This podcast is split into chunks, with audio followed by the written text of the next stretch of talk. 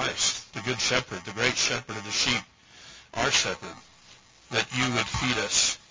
Lord, as we take up this passage of Peter's restoration, that you would give us eyes to see and ears to hear, that we might have a heart willing and ready to receive instruction.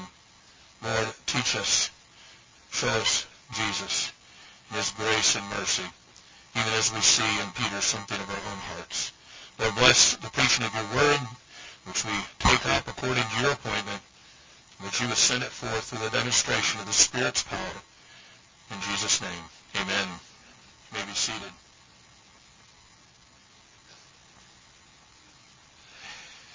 Last week we noted that Jesus met with these men, his disciples, uh, now appointed apostles. He met with them in a, a familiar place. They came to that setting. The setting was beside the Sea of Galilee, place to, so familiar to these men who were fishermen, who fished on the Sea of Galilee. Even as we saw in the text, they were fishing when they encountered Jesus on the shore. Jesus chose this setting out of kindness to them all, but particularly for Peter for Peter's sake they were in this place. Peter was aware that he had denied his Lord three times, and no doubt he had been uneasy in each of the three times that John has recorded that Jesus met with him. Peter wondering, how do things stand? Where am I? What is my relationship like? What does Jesus see of me? But Jesus not only chose the setting, he also chose the time. John tells us in verse 15 that it was after they had eaten breakfast that Jesus engaged. Jesus was tender in his dealings with these men. Even now, when a difficult matter needs to be addressed, Jesus did not spoil the meal or the fellowship that they enjoyed as they ate together. It's highly likely that Jesus was instructing them in other vital manners. We're not told by John what else was discussed, but there was nothing that Jesus did that was a waste of time. All was to be profitable. He was soon to return to his Father, and they would see him no more until he came again in majesty and splendor of glory, even as we look for him to do. Matthew Henry suggests that Peter would have been filled with doubts because about where he stood with his master. John Calvin comments Peter's treacherous denials, quote, rendered him unworthy of his apostleship. Close quote. John Calvin continues, and paraphrasing more than quoting, how could Peter be capable of instructing others in the faith when he had denied knowing the Lord Jesus Christ, who is at the very center of salvation? How could Peter be of any use in such a condition? Peter had been appointed as an apostle by Jesus along with Judas before the cross. They were, had both abandoned their post. Note that. They had both abandoned their posts. They both were therefore deprived of the honor of apostleship. What follows then is remarkable. Peter is restored by Jesus. Peter regains his authority of teaching and preaching the glorious good news. Calvin says, quoting this time, the disgrace of his apostasy might not stand in his way. Christ blots out and destroys the remembrance of it. Close quote. Isn't that what Jesus does in our lives so often with our own sin? This event comes to us today as a cause for great encouragement and comfort. Jesus, even yes, our Lord Jesus Christ, is able to make even the worst sort of sinner a new man, remove his disgrace, and send him forth to labor in his vineyard, even involved in building up the church of the Lord Jesus Christ. That is remarkable. That is really quite stunning.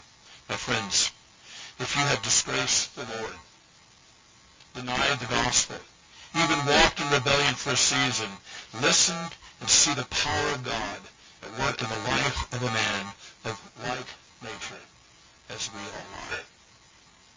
What makes the good news good is that sinners can be forgiven and restored by Jesus.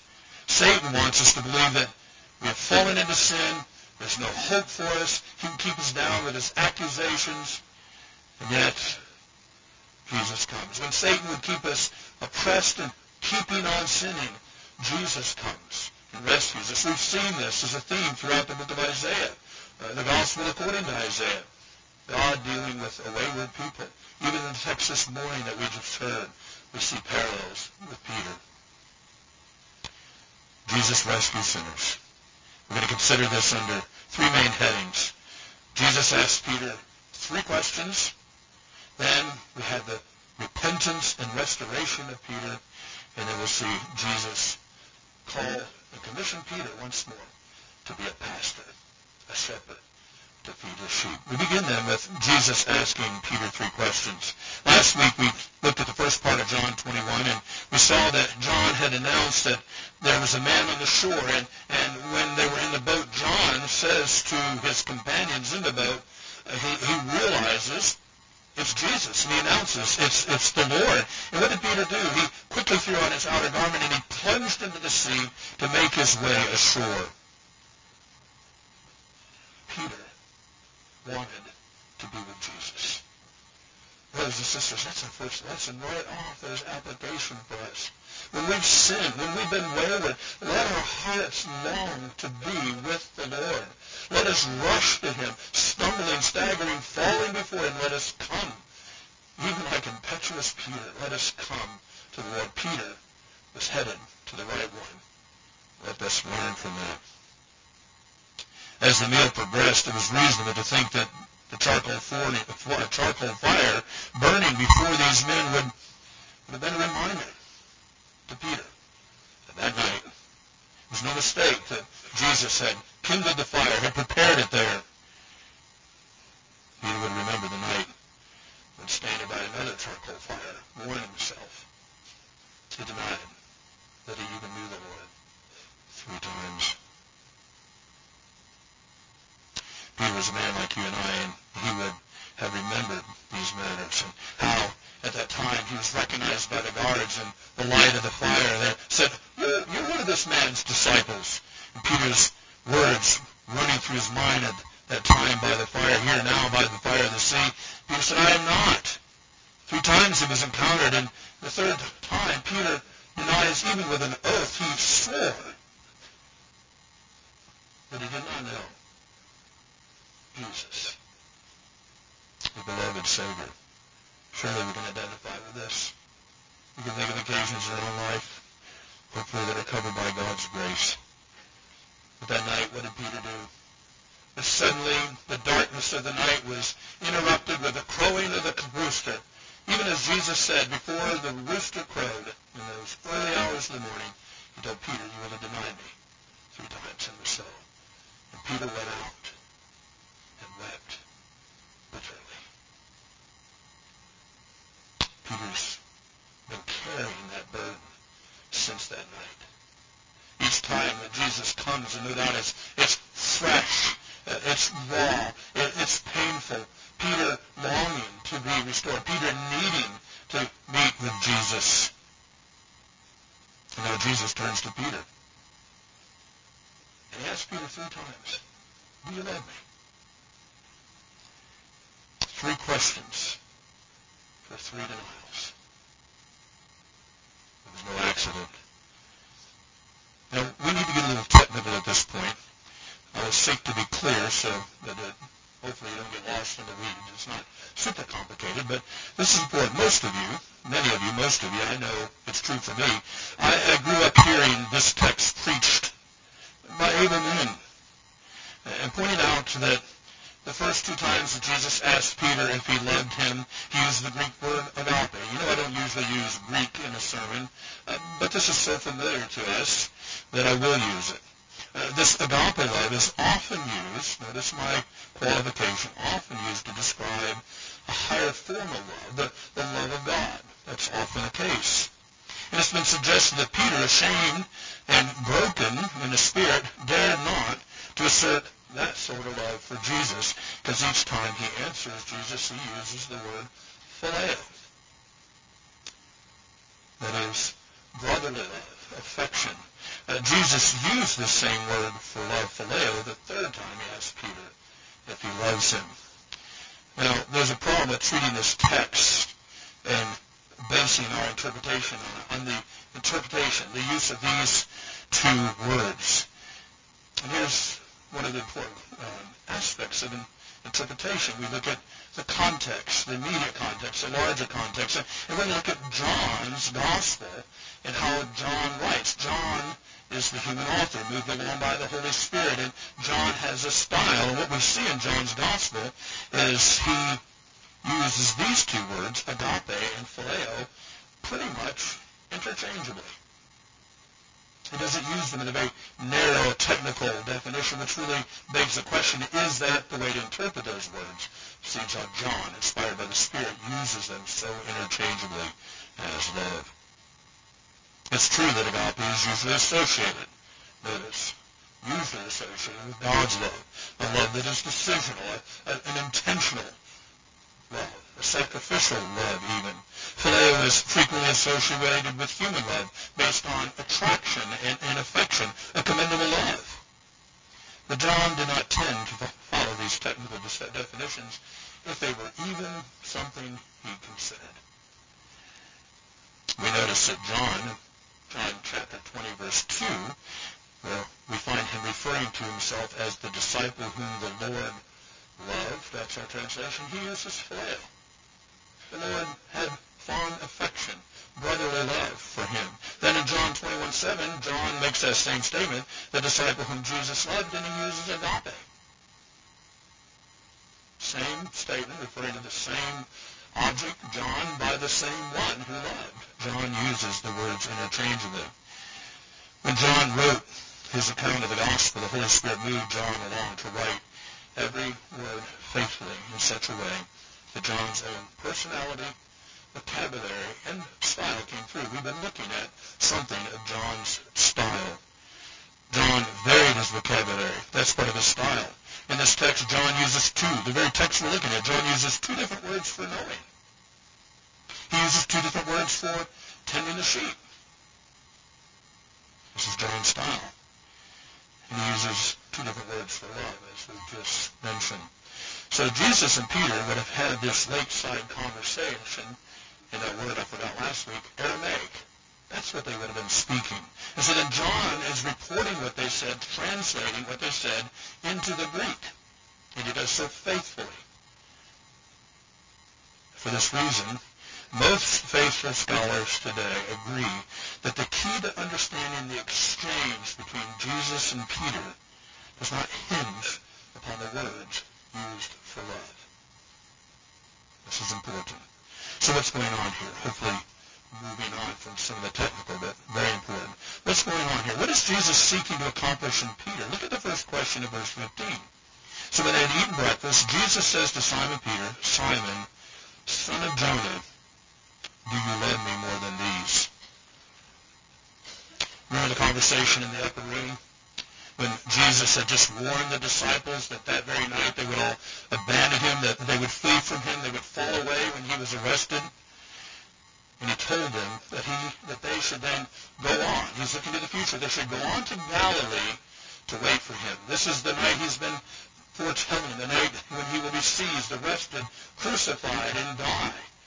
And he looks beyond that, and that night in the he says that they should go ahead of him to Galilee.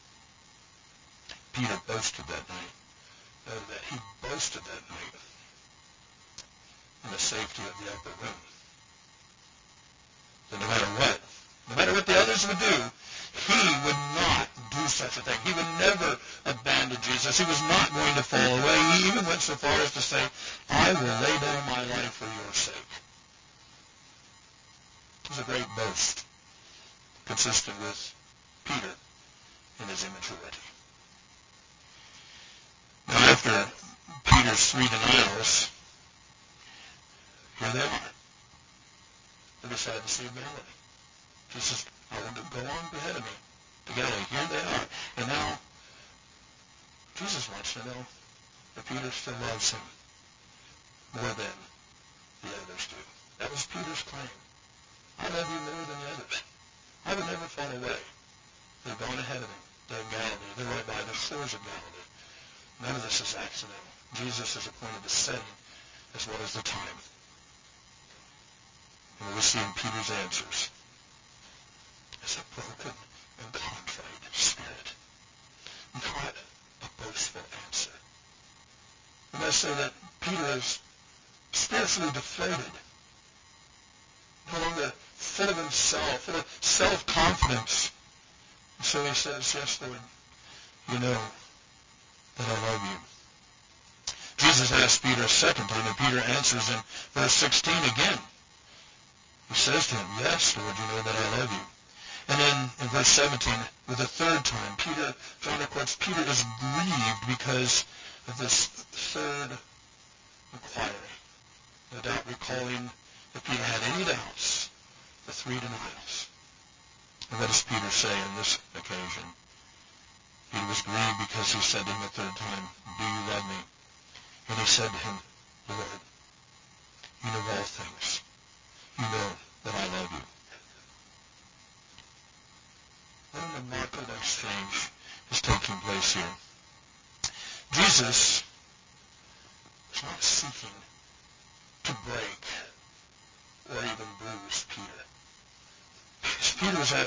Was after something much greater. He was doing an internal work in Peter's heart. Even as Jesus was asking the questions, let us understand the Holy Spirit was working in Peter's heart. The questions of the Savior, one who is the living Word, the Holy Spirit is there applying the Word to Peter in his heart. The Holy Spirit was doing a serious work in Peter's heart, even as must do in our hearts if we are to repent and to return see then as the living Word and the Holy Spirit working in concert together, even as he does today when the Word is preached. The Holy Spirit and the living Word working in concert today in the hearts of sinners to bring them to Jesus, that they would love Jesus. What were they seeking for? Looking for true and lasting repentance in Peter's heart. This is painful. He was grieved. This was painful. This is in the presence of his peers. It was painful when it was necessary. With the third question, John reports that Peter was grief, But grief is necessary, my friends. Part of true repentance is a godly sorrow. A godly sorrow that leads to repentance, as the scripture says. And when at the end Peter appeals to, the, to what Jesus knows at the end, Peter appeals to the Lord Jesus, who knows things, all things perfectly, appeals to that. The repentance and the love that Peter exhibits and he declares is known to Jesus because he has put it in Peter's heart by his Holy Spirit, whom he has sent to Peter. And that's true for us as well. Christian, what can we learn from this? Important lessons here for us. That we learn that we can should take comfort. Jesus knows us inside and out. Jesus knows you better than you know yourself. Jeremiah says that our heart is deceitful and desperately wicked. Who can know it? I'm so grateful the scripture does not stop there. It goes on to say, God knows. And here we have the Son of God, the Lord Jesus Christ, knowing Peter's heart, addressing Peter's heart. We could say the great physician is doing a good work in Peter. And really, one of the most critical things that we want to see in this text, and I think it's the right understanding of what's going on here, is that each time Jesus addresses Peter, notice what he says. John says, Jesus said to Simon Peter, and I think we often, we just, yeah, he's talking to Peter. But Jesus is addressing that man in this way, Simon, son of Jonah. Your translation may be Simon, son of John. That's how he addresses him all three times. Remember back in Matthew 16 where we have Peter's confession. Jesus has asked his disciples, who do you say, or who, who do the people say that I am? And then he turns to them and says, who do you say that I am? And Peter, on the behalf of all of them, we know from the grammar that's the nature of it, but Peter says, thou art the Christ, the anointed one of God. Thou art the Son of God. And what did Jesus say? Blessed are you, Simon Bar-Jonah, for flesh and blood have not revealed this to you, but my Father. There's a supernatural revelation, the supernatural work of God that God alone can do in the sinner's heart. And then Jesus says, now you will be called Peter, that is, rock, not as the Roman Catholic Church so erroneously concludes that Peter is the rock on which the church is built, but that rock is what Peter confessed, that Jesus is the Christ, the Son of the living God. That's the foundation stone, the cornerstone, the chief stone upon which the church is built. And Peter has confessed that, and thus Jesus says to him, for now you'll be called Peter, rock. And yet what do we find here? Jesus says, Simon, That's what became, that was his name before the confession. What we see here is that Peter has been temporarily deposed from being Peter, from being rock. Before Simon, son of Jonah could be restored as an apostle, it was necessary to go back steps, to retrace his steps, to remember the basics of what was necessary to be a Christian. It's not based on your boast that I love you more than these. It's based upon what Christ has done and who he is. Peter to remember that he's not the rock upon which Christ is building his church, but it's the truth of who Christ is and what he's done. That's the bedrock and the foundation stone of the gospel and of the church. Jesus is the Christ and he alone. Believing this that John has told us right at the end of the previous chapter, that we as sinners can have life in his name. Application before we go forward. My friends, we have here lessons for us all. Here's one that is very important for us all. What is more important than our calling of service in the church? whether you're an office bearer or not, what is more important than this calling that we have faith in the Lord Jesus Christ. That we believe he is the Son of God, the Christ, the promised one, the Savior of sinners. And by this we have salvation in his name. That's the glorious foundation upon which we must build. And in that context, Jesus asks us, do you love me?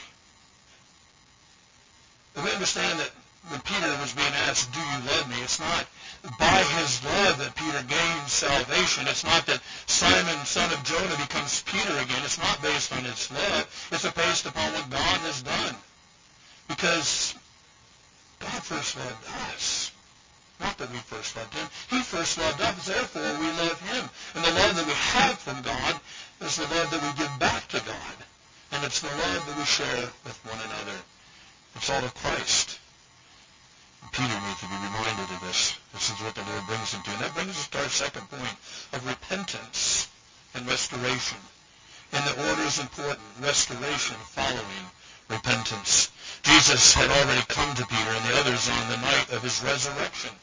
Remember when he first appeared to them, he comes that evening as they're in the room with the door shut, he appears, and what does he say? Peace be to y'all. It's the plural there. What is this peace? Well, these are the men who had forsaken him when he was arrested. They fled from him. And now Jesus speaks peace. Remember what we said about that peace? It's peace with God through the Lord Jesus Christ. Peace because our sins are forgiven. We are cleansed from all unrighteousness. We are brought near to God in Christ, no longer as rebels, but now children of the Most High God. This is the glorious truth of the gospel. This is what Jesus has accomplished. It was true based on the promise and the reality of Christ going to be crucified. Now he has been crucified. It is done. It is finished, as we heard. And Jesus comes to them with a declaration, peace be to you all.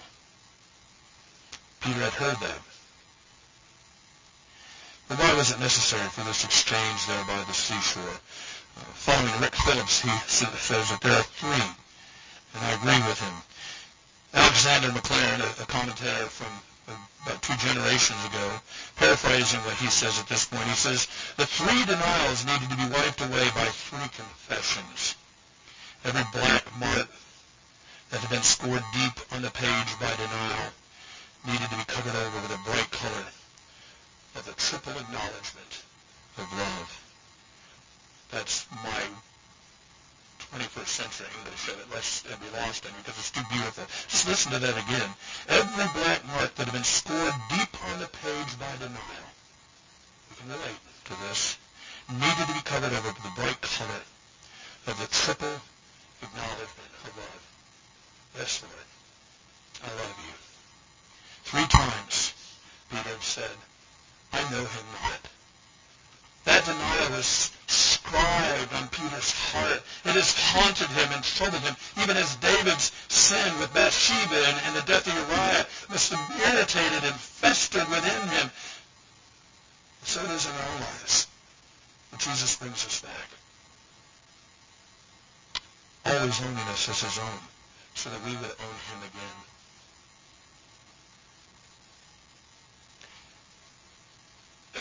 Rick Phillips it cruel Jesus to require Peter to recall each shameful stage of betrayal, forcing him to look at the details of his sin? No, it was not cruel. Phillips goes on to say, it was true kindness to insist that Peter, to insist on Peter's repentance. We can't thrive with unrepentant sin harbored in our hearts. Uh, we cannot be whole and sound. Our relationship with Christ uh, will not be healthy when there's sin within. Brothers and sisters, you know that's true. But also you know what it is to come and confess your sin. Why? Come confess him because he is faithful and just to forgive your sins and cleanse you from all unrighteousness. And that fellowship and communion is restored, and all the glorious bliss of being restored to our beloved Redeemer when we believe his promises and we come to him based on his accomplished salvation, and we come in the fullness of the gospel. Uh, again, I'm thinking of Dr. Reeder's grandpa who says, son, when you understand grace, you fess up. When you don't, you, you cover up. Peter's been covering up. Jesus is bringing you back to who Christ is, who his Redeemer is, that he would fess up. And each of these questions was for a purpose. A.W. Pink says the Lord wounds only that he may heal. Jesus is the great physician. And he knew that knew that in order for Peter to fully be recovered, it was necessary to open the wound caused by his sin. Jesus used the lance of his grace because of his love to open that wound and, and to remove all the fester, the, even the, the festering vestiges of sin. And then he closed and healed his heart. Children, you can understand this. You don't have to be very old children before you've had a splinter, right? And you go to your parent, you want that splinter, it hurts. Well, they said, well, we're going to have to, we're going to cut it, maybe use a needle or, or something sharp to cut it open until we get down and get it all out. Just no, just deal with it, right? We go on. What happens? It, it gets infected, and it gets more sore. It starts turning red. I've been here many times. And until you kind of grimace to bear it and have that wound open and have the full splinter removed, it won't heal. And it's amazing how it feels better once it's out. Even though, even though you have the wound still there, when the splinters removed, it already feels better. That's what Peter's undergoing spiritually. He has the sin that is uh, in his heart and it's festered. And Jesus, with each question, is cleansing Peter's heart of the festering remains of the sin, that he might bring the fullness of his healing. And when Jesus is finished, Peter was left without doubts as to his full repentance to Jesus. Peter's sin had cast him down. But grace, amazing grace, found him and lifted him up.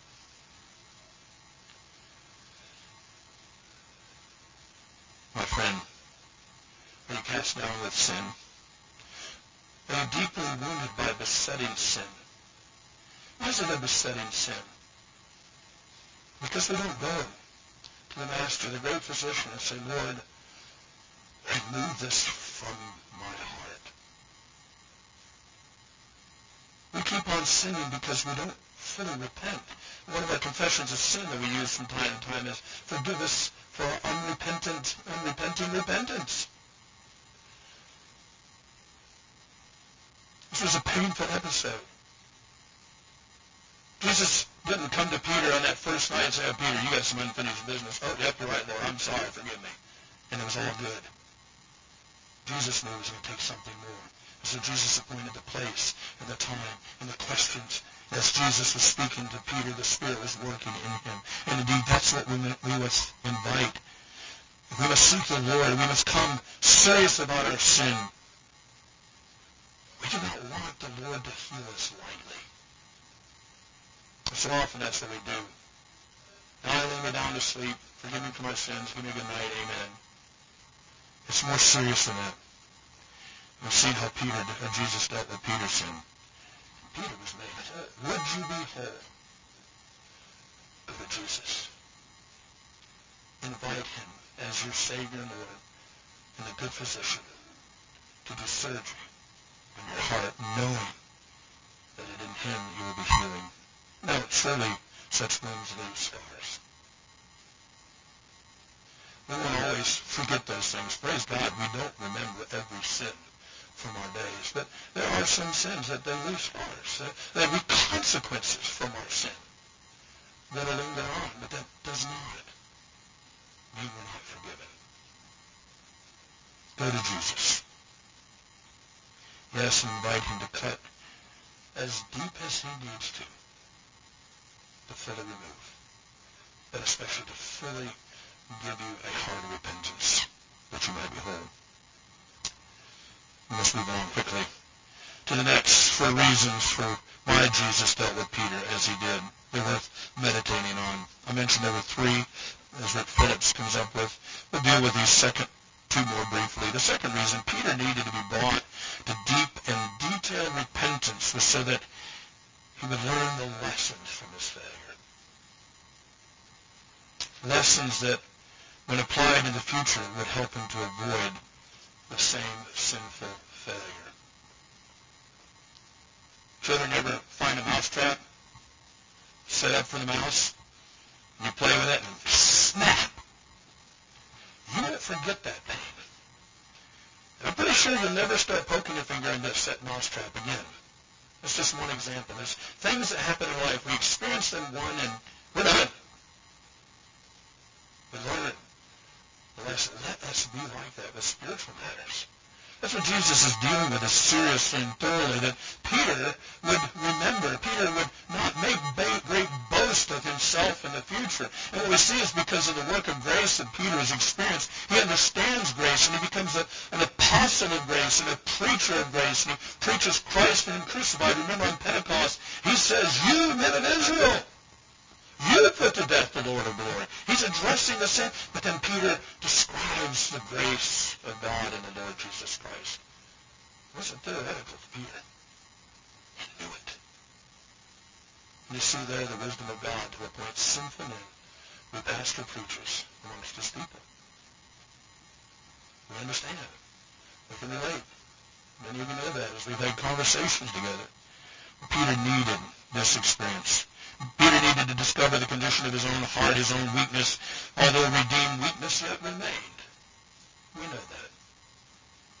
And Peter needed to learn to walk by faith in Christ and not in his own self-confidence. Third reason Peter's repentance needed to be completed was for the sake of his future ministry as an apostle. Peter could have no authority. It was uncertain whether he truly had faith in Christ and fully loved him. Remember who's around. His peers. These men who he's walked with for three years as they've walked with Jesus. They know of Peter's denial. They've all heard of it.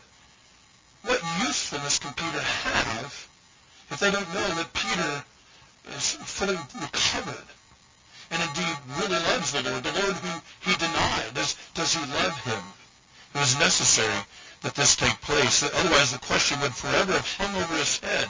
He would have been plagued even in his own heart, as well as before his companions. He had boasted so strongly in the presence of the other apostles in the upper room that now Jesus in their presence afflicts Peter for good in their presence as well. And they heard these three confessions. Yes, Lord, you know that I love you. Yes, Lord, you know that I love you. Lord, you know all things. You know that I love you. Peter's a very different man from the man in.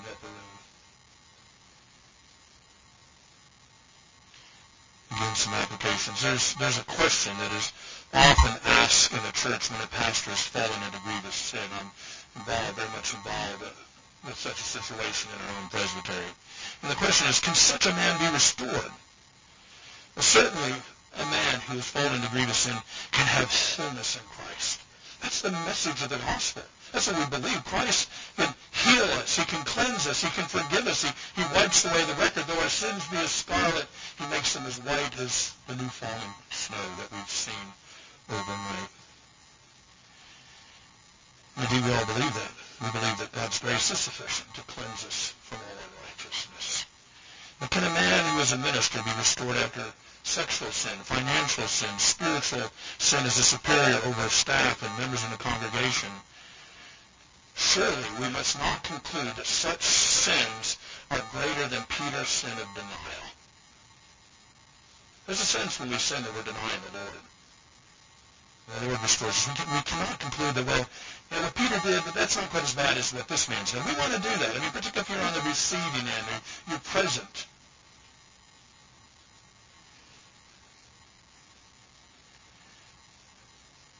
God's grace is sufficient there needs to be wisdom. What we learn from this text is that there's a necessity to do serious, focused work with such a man. That's what we see Jesus doing with Peter. And that's now given to the church, particularly through elders, presbyters, to do serious, focused work in, in each of those cases of a fallen minister. Sins of superiors cannot be quickly glossed over. Hard work must be done by the church and by the fallen one if there is to be restoration. We have seen some of the very notorious and odious falling of prominent ministers. And too often it's just been a, a quick glossing over and back in the ministry only to see more destruction and devastation in the church. Such restorations are there in the church. There should be, but they should not be unheard of. If the man is truly repentant, and demonstrates it over a season of time, walking out his repentance. That here's Peter. He's an example of God's grace, the, the ability of Christ to restore a man to usefulness in his church, even in the ministry, even in Peter's case as an apostle. Simon, son of Jonah. Peter's been deposed to that office. Christ does not leave him there. And that brings us to our third point. Jesus calls Peter to be a pastor. The final thing that we see is Jesus calling and sending Peter to be a pastor to his people. Look at the text again. We have three questions. Do you love me? Three answers. Lord, you know that I love you. And then Jesus says, feed my lambs, tend my sheep, feed my sheep. Uses two different words again, as we mentioned earlier on. Jesus not only assures Peter of his forgiveness, he also sets Peter apart to office again, to be a pastor, a shepherd to his beloved people. Remember how much Jesus loved us?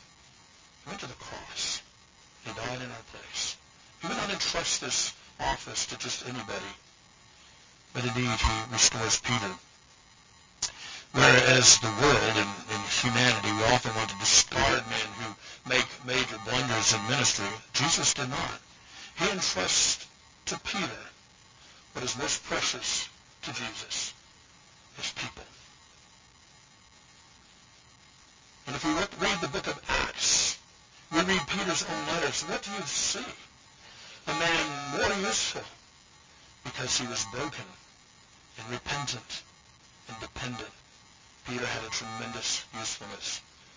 Some of you know that early on in my ministry, actually before I became a minister, that I sinned grievously, privately, known only to me, and, and carried that. I, I know this festering within. In my case, it was for several years. The Lord worked in my heart, and he did the surgery, remove that. And I went to those that I needed to and confessed my sin, and the Lord was deemed it was right to preserve your ministry.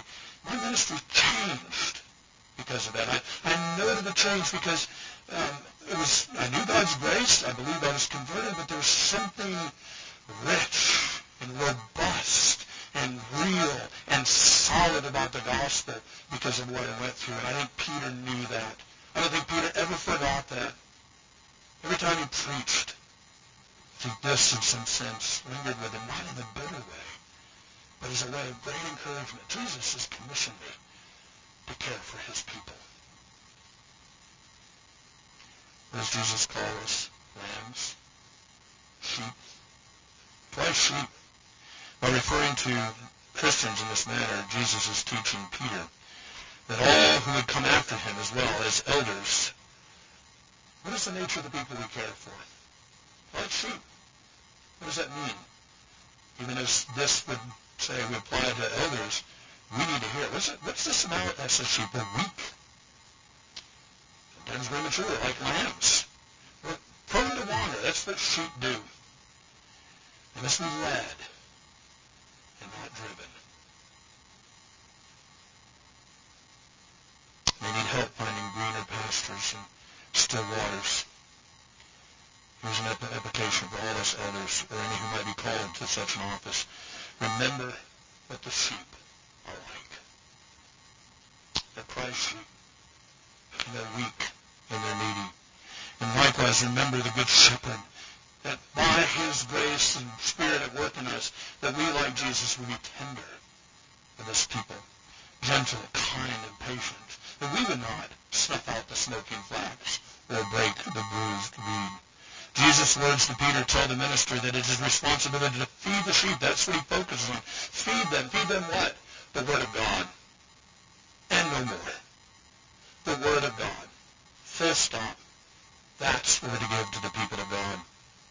John Calvin speaks of this feeding. I'm quoting here. The office of feeding is itself laborious and laborious. I'm that means hard labor.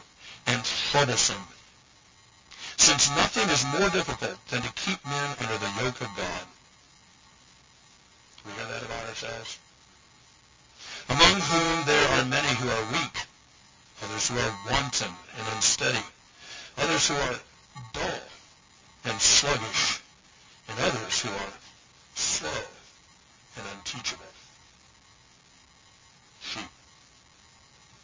Calvin goes on to say that these things can lead to discouragement even of a good pastor. The amount of ingratitude that may be shown to a minister can bring a man down.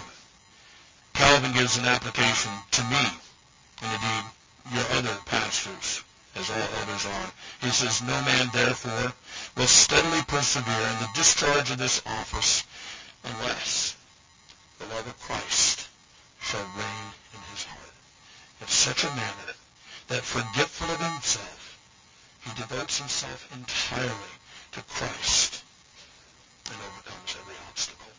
Close quote. An application for you, people of God. Pray for your pastors, your elders. Pray for them. Remember who you are. Remember what they are. Women like Peter. Weak. Pray for us. Pray that the grace of God be manifest in our as we care for you, that we will be steady and steadfast and faithful, and that we will not grow weary in well-doing. Pray that the Lord will strengthen us. Pray that we, like Paul, will finish well. us pray for one another. That as we seek to have the care and the love of the Good Shepherd, that we would recognize that he brings that to us most tangibly through the elders his hands, his feet, his eyes, his ears. For one another that we will all be receptive to receive the ministry of these men. And pray that your own hearts will not be dull or sluggish. We conclude then as we close. Let us hear Jesus ask us the question that he asked Peter. Do you love me? Jesus says to you, do you love me? Do you love me? If you answer yes, by the grace of God and the Lord Jesus Christ, I love Jesus. And praise the Lord. Praise the Lord in the words of the psalmist. Bless the Lord, O my soul, and all that is within me. Bless his holy name. Amen. O Lord God Almighty, we thank you that we have resolution to this matter of Peter's denials. We thank you that John alone was appointed by you and along by the Spirit to record these things.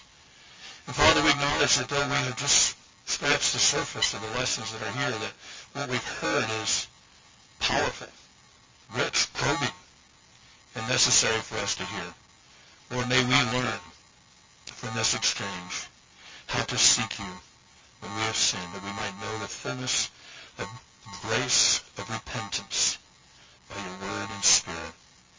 Bless our elders strengthen and continue to equip them, Lord, as they care for us and labor in our midst. Lord, may we be a people willing and ready to receive the ministry of our Lord Jesus Christ through them. We pray in Jesus' name. Amen. We're going to stand and sing.